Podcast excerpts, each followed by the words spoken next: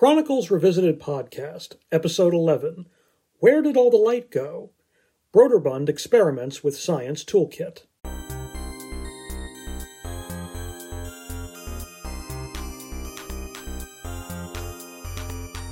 Welcome to the Chronicles Revisited podcast. I'm SM Oliva. I write the blog Computer Chronicles Revisited, which reviews the people, products, and companies featured on the PBS series that aired between 1983 and 2002. In this podcast, I go in depth on stories that I've previously featured on the blog. For this episode, I'm looking at Science Toolkit, an interesting product released in 1985 by Broderbund, a company best known for software titles like The Print Shop and Where in the World is Carmen Sandiego. Science Toolkit represented a phase of Broderbund's history when the company looked to expand its offerings in the educational software market, particularly for the Apple II. Before delving into Science Toolkit, however, let's set the stage for where Broderbund was as a company in 1985. Broderbund started out as a family business. The co founders, Douglas and Gary Carlston, were brothers. Born and raised in Iowa, both brothers graduated from Harvard in the early 1970s. Doug Carlston did some computer programming during his undergraduate days, but he did not go into the field initially. Instead, he took a job editing and then writing foreign language books for American Express. Eventually, Doug returned to Harvard, where he earned a law degree while spending his summers helping to build houses in Maine.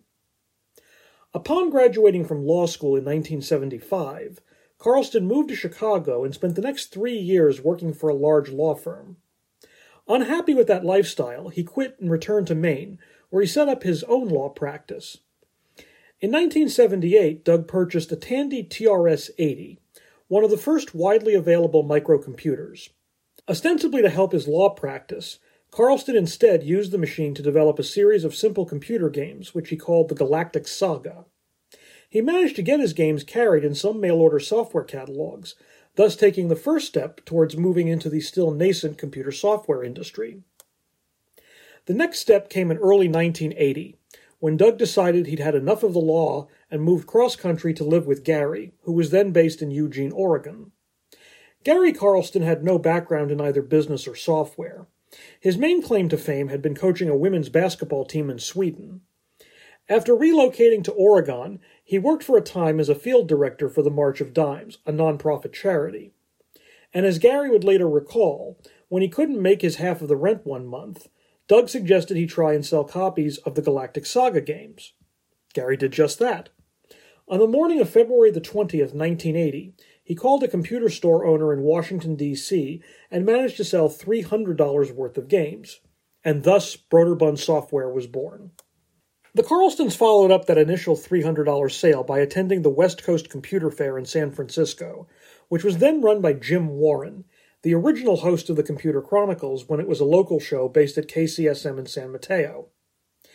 The brothers convinced Warren to give them a micro booth at the show for just $200. At the time, Broderbund had just four products the three Galactic Saga games that Doug wrote for the TRS 80, and a fourth game, Tank Command, which was written by a third brother, Don Carlston, a full time professor back in Iowa. Don originally created Tank Command on the multi user Plato system, but subsequently ported it to the Apple II. So Doug and Gary bought an Apple II to demonstrate the program at the fair. It was then, Doug Carlston later wrote in his account of early Broderbund history, that he realized the Apple II was, quote, an instant marketplace for new software in ways that we felt the TRS 80 was not, unquote so he converted his own games to the Apple II. More importantly, Broderbund acquired the rights to distribute a number of Japanese games for the Apple II, which helped to establish the fledgling company as a legitimate software publisher. Yet another Carlston sibling, Kathy, joined the company in 1981 to oversee marketing. That same year, under pressure from their Japanese partners, the Carlstons relocated Broderbund from Oregon to San Rafael, a city in California's Marin County.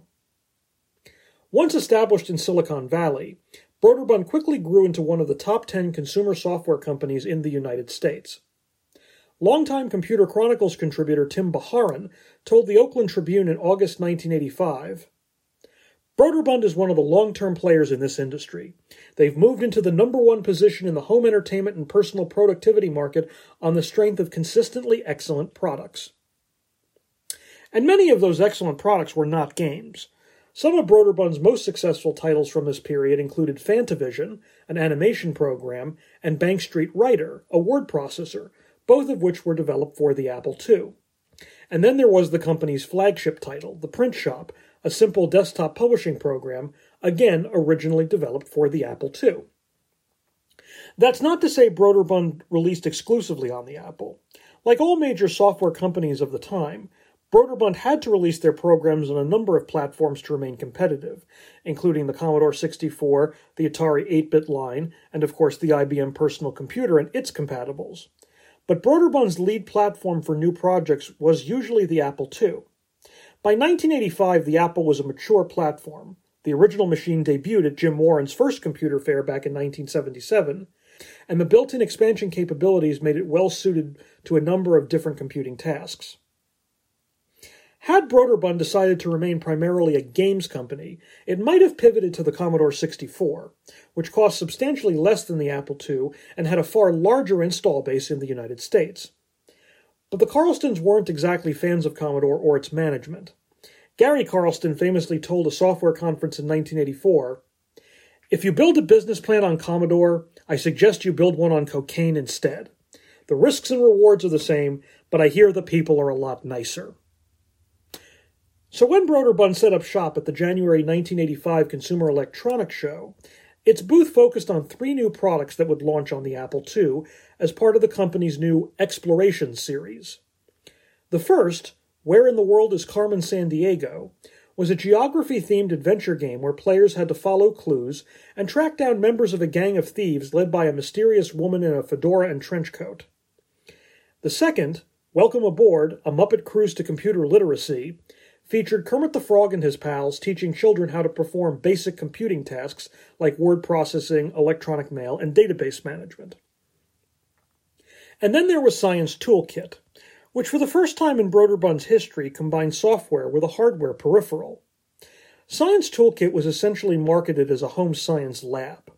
The hardware consisted of an analog to digital converter that plugged into the Apple II's joystick port. The converter had four input ports the user connected probes to one of the ports. These probes performed a specific type of measurement, which was then interpreted by the included software.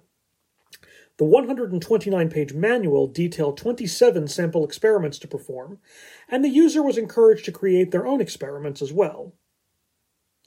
Broderbund marketed the initial release of Science Toolkit as the Master Module, which included probes to measure light and temperature respectively. Broderbund would later sell additional modules as expansion packs, each including new probes, software, and sample experiments. Selling such editions was not an entirely new concept for Broderbund, as it had already had seen great success marketing expansion clip art discs for the print shop. The sample experiments were designed so they could be performed either at home or in a classroom setting. For example, one of the master module experiments was called Where Did All the Light Go? This used the included light probe, known as a photocell, which also came with a ready to assemble cardboard stand and a piece of paper that served as a light guard. The user connected the photocell to the Apple II via the converter. Next, they propped the photocell up on the stand and pointed it towards a light source. The manual recommended using a 10 watt light bulb. The software included a light meter that recorded light intensities between 0 and 500 foot candles. The software could also, at the user's discretion, make an audible noise to indicate when the light intensity rose or fell. After taking an initial reading in the software, the manual instructed the user to move the light source closer towards the photocell until, until it recorded the maximum possible reading of 500 foot candles. The user would then use a physical tape measure to determine the distance between the photocell and the light bulb. Next, the user moved the light source twice that distance away and had the light reader record a new intensity measurement. This was repeated several times until there were at least five measurements. The goal was for the user to prove that the amount of light striking a surface decreased by the square of the distance to that light source. If this doesn't sound like the most entertaining use of an Apple IIe in 1985, keep in mind that most educational software during this period consisted of rote instructional drills. Broderbund's aim with the entire exploration series was to, in the words of Kathy Carlston, create software that could stand on its own as entertainment. Of course, today the only one of the three explorations programs that most people remember is Carmen Sandiego. It spurred a number of software sequels, such as Where in the North Dakota is Carmen Sandiego, as well as multiple television shows, including a recent animated series for Netflix.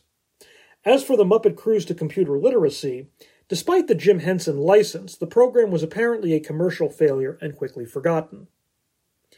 Science Toolkit occupied a middle ground. This is not a program that's widely remembered today, yet it was considered quite successful at the time. It also received the most favorable press coverage upon release. In fact, it was featured at least twice on Computer Chronicles. The first appearance came in a December 1985 episode. Each year starting in 1985, Chronicles produced a Consumer Buyer's Guide episode, where the program's hosts and regular contributors held a roundtable discussion to recommend computer themed holiday gifts. Stewart Cheifet himself demonstrated and praised Science Toolkit during one of these segments. Now, Stewart, you have something also. I, I sure do. This is this goes back to kids, I think, and this is one of the cleverest uses of a computer I've ever seen. If you have an Apple II at home, and if you have a kid, this is great. It turns your computer into a kind of a science chemistry lab. What you do is go into the joystick port with this little thing. You've got a thermistor, measures temperature over here, a photoelectric cell that measures uh, light, and you've got all kinds of different electronic meters now. For instance, I can pick thermometer, go into the thermometer mode, we'll tell it to start measuring temperature. And here it is, and it's telling it's 90 degrees in the studio right now, guys. That's really clever. Okay, now I can get out of that. And let's see if I escape and get back to this main menu. We'll get to our light meter here, and I can show you. Uh, we'll find out how many foot candles are going in the studio right now if I tell it to start. And there we go, 3.1 foot candles. There's our little light meter going over there. It also has a timer in here so you can you know, do experiments and actually time them. Let's see, I've got to get back here to uh, go down to our timer and call up the timer. And you'll see this is pretty neat too. You get a timer over here. You can start it. You have a digital readout. Your little timer keeps That's on going. clever, So you can clever. time your experiments. We can get out of that. And finally, there's another terrific feature in here, which is this thing called strip chart. And if I go into strip chart, I can actually draw a graph of the results of what it is I'm measuring. Mm-hmm. So here we go, and we can see this is just a, a little typical thing. And if I hit go, there's it going along there. And I'm not doing anything right now, so whatever it is I'm measuring isn't changing. Anyhow, I think this is a terrific way Yes, to turn a computer Like the into a sci- chemistry kit, except Right, that it, exactly. it can't it. stain and it can't blow up. Well, it may blow up. Anyhow, it's called Science Toolkit, and it's from Broderbund. Cheifet was far from the only media member impressed with Broderbund's work. Bob Schwabach, a longtime syndicated computer columnist, wrote in November 1985 that he had spent the past two years reviewing a number of experimental science programs, and Science Toolkit was the first one that he could honestly recommend to anyone. In particular, Schwabach noted that Broderbund had managed to create an analog to digital converter that fit into a $70 retail package. Other products with similar converters ran between $300 and $1,000 at the time. Given Science Toolkit's price point, Schwabach said, quote, the potential for schools and bright young people is enormous, unquote. His only substantial criticism was that the temperature probe only covered a range between 10 and 140 degrees Fahrenheit, a restriction that he said was imposed by Broderbund's lawyers rather than the product's designers. Although, when Broderbund later released a revised master module, that limitation was removed. Broderbund released three expansion modules for Science Toolkit. The first module, Speed and Motion, came with a speedometer, a tachometer to measure rotational speeds, and a small car powered by a balloon. It also included an additional photocell, reportedly the result of feedback that Broderbund received from science teachers who had requested a second light meter. The next expansion module, Earthquake Lab, came with a build it yourself seismoscope and seismograph software. The final module, Body Lab, featured a build it yourself spirometer, a device used to measure the volume of air expelled by a person's lungs. The additional software could also measure and display a user's heart rate. Paul Schindler reviewed the expansion modules during his regular random access segment, which aired following the 1987 Chronicles Buyer's Guide episode. We step up a notch and move over to the Apple computer with Science Toolkit's Body Module, a $40 software package from Broderbund. I can't say enough good things about Broderbund in general and the Science Toolkit in particular. It's well-written software that's fun and educational. Now, there's lots of things you can do with the package, but we're just going to show three of them quickly. You can measure your heart rate, measure the volume of air in your lungs, and measure your response time. Science Toolkit Body Lab is $40. Given the praise heaped on Broderbund for Science Toolkit, you might assume that the company had effectively invented a new kind of computer software product. Indeed, a 1987 Broderbund newsletter credited Doug Carlston with having the inspiration to create a hardware extension for the Apple to conduct real world experiments rather than on screen simulations. But that inspiration likely came from someone else. More precisely, it probably came from a former college professor, Dr. Robert Tinker. Tinker was a physicist by training. While enrolled in the doctoral program at Stanford in the 1960s, he was inspired by the civil rights movement to leave with his master's degree and take a teaching job at a historically black college in Alabama. Tinker later returned to his doctoral studies, this time at MIT, where he worked under Professor John G. King, a major proponent of reinventing science education at the high school level. One of King's ideas was to create a shoebox of sensors that students could use to measure almost everything. Of course, King proposed this in 1962, when computers were still confined to large mainframes and expensive mini-computers. In the early 1970s, Tinker started experimenting with mini-computer based projects to teach students. When the Intel 8008 microprocessor came onto the market, he quickly pivoted towards microcomputers. Tinker said it was a colleague, Greg Edwards, who first suggested to him using an analog to digital converter to connect a sensor to a microcomputer for use as a laboratory instrument to gather data. Tinker tested Edwards' idea using the KIM 1, a developmental microcomputer created in 1976 by Pennsylvania based MOS Technology as a showcase for its new 6502 microprocessor. Tinker connected an analog temperature probe to the KIM 1 and used it to conduct what he dubbed the cooling curve experiment. Basically, the probe measured the temperature of a sample of mothballs inside of a test tube.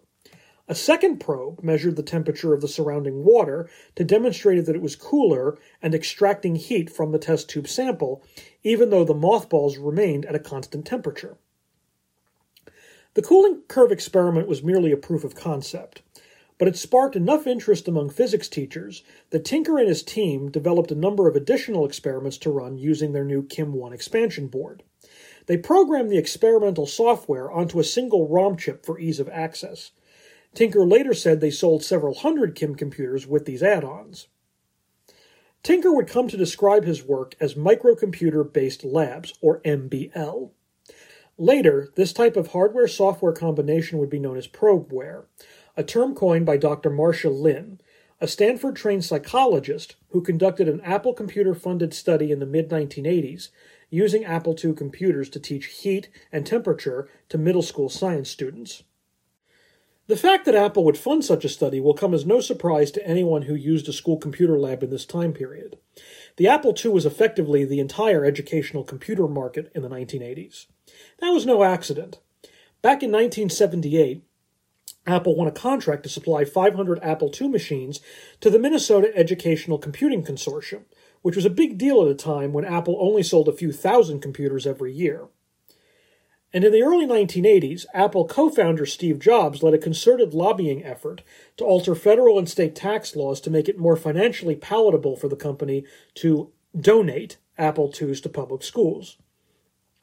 The California legislature eventually approved an 18 month tax credit that led Apple to give one free IIe computer to each of the state's 9,250 public schools. According to computer journalist Ken Uston, if every school accepted that gift, Apple would see a tax credit windfall of about $4 million. Apple's gift would also prove important to the success of Broderbund's Science Toolkit. A 1986 paper presented by James Eckenrod and Saul Rockman noted the California Department of Education purchased and distributed a copy of Broderbund's probeware package to 1,457 public schools, covering every single public high school student in the state at the time. But what was the actual link between Robert Tinker's early KIM 1 add on boards and Science Toolkit?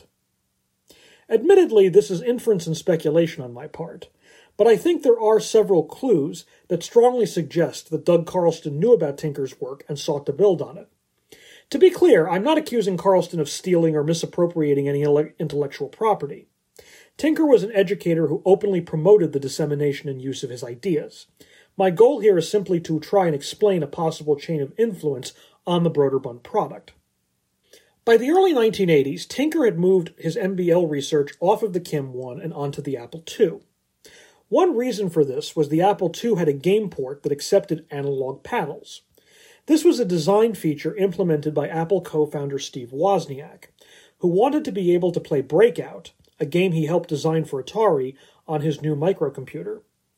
Tinker realized this port would also be ideal for taking inputs from a photocell.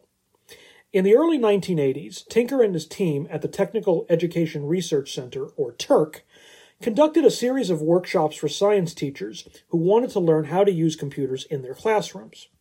One part of the workshop had the participants connect a photocell to the Apple II paddle port and then write a simple basic program to record and graph the data.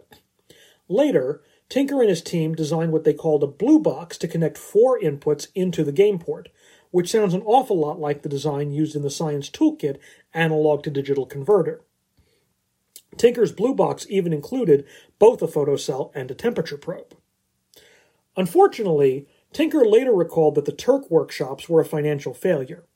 They did, however, spur the development of a series of commercial probeware packages published by HRM Software. Known as the Experiments In series, the first product came out sometime in late 1984 or early 1985 and was called Experiments in Physiology. This kit included Tinker's Blue Box, probes, and Apple II software to conduct classroom experiments measuring a subject's heart and breathing rate, features we'd later see on the Science Toolkit body module. It seems that even though HRM was first to market, it could not compete with Broderbund on price. Early news reports on the Experiments In series priced each of the HRM modules between 150 and $250. Meanwhile, the Science Toolkit Master module sold for between 60 and $70, with each of the expansions retailing for about $40. So while Broderbund's product thrived and helped propel the company's already solid balance sheet, HRM software ended up in bankruptcy. Robert Tinker later observed that HRM had simply replicated his blue box designs without taking the time to re engineer them for mass production. As a result, the units that HRM sold were less reliable and more expensive than they needed to be. Tinker's next foray into commercial probeware was the one that hints at the most direct connection to Broderbund. In 1984, PBS broadcast a 13 episode educational series called The Voyage of the Mimi. This was one of the first attempts to create a multimedia project targeting students. The television portion showed a fictional account of children assisting graduate students performing whale research on a sailboat named the Mimi. In the show, the children used probeware designed by Tinker and the team at TERC to measure water temperature, light transmission, and whale sounds. The multimedia package also included a software component for teachers to use in their classrooms after students watched the program. One part of this package was actually demonstrated in a September 1986 Computer Chronicles episode. And there was also a probeware component, again designed by Tinker and TERC. This package focused on graphical on screen displays, including a live thermometer and a general purpose timer, both of which were featured in Science Toolkit. The most revealing clue, however, is that the Voyage of the Mimi was produced by the Bank Street College of Education in New York City.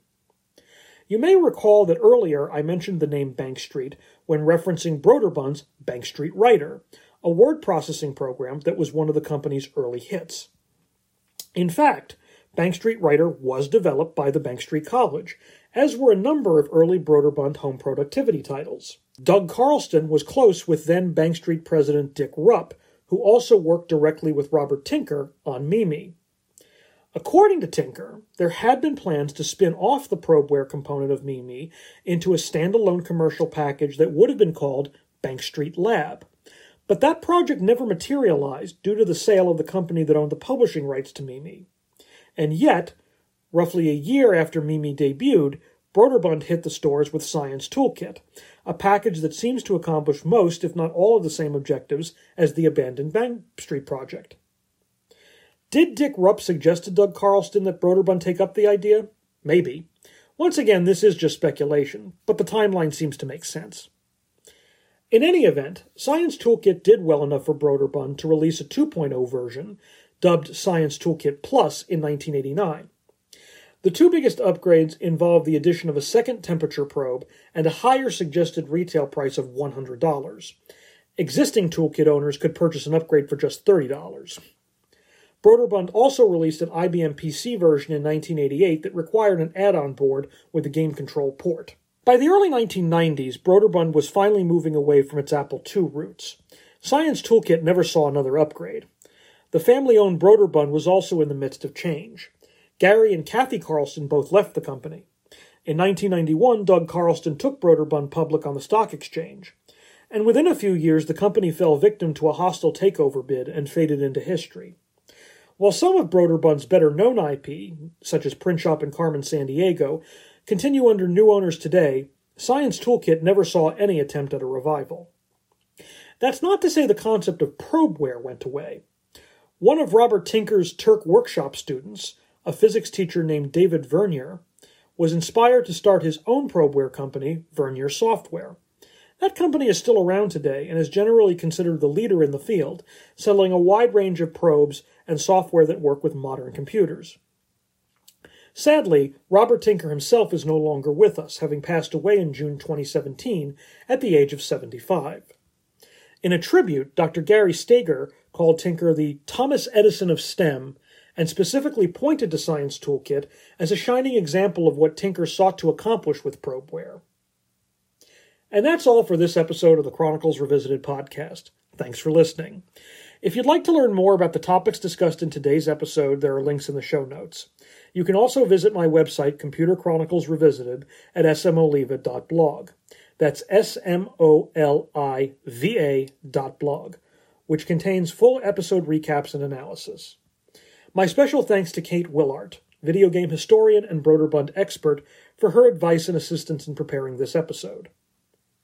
In the next episode, I'll look at MicroPro International, the company behind WordStar, the early leader in PC word processing software before it was quickly displaced by WordPerfect. Talk to you then.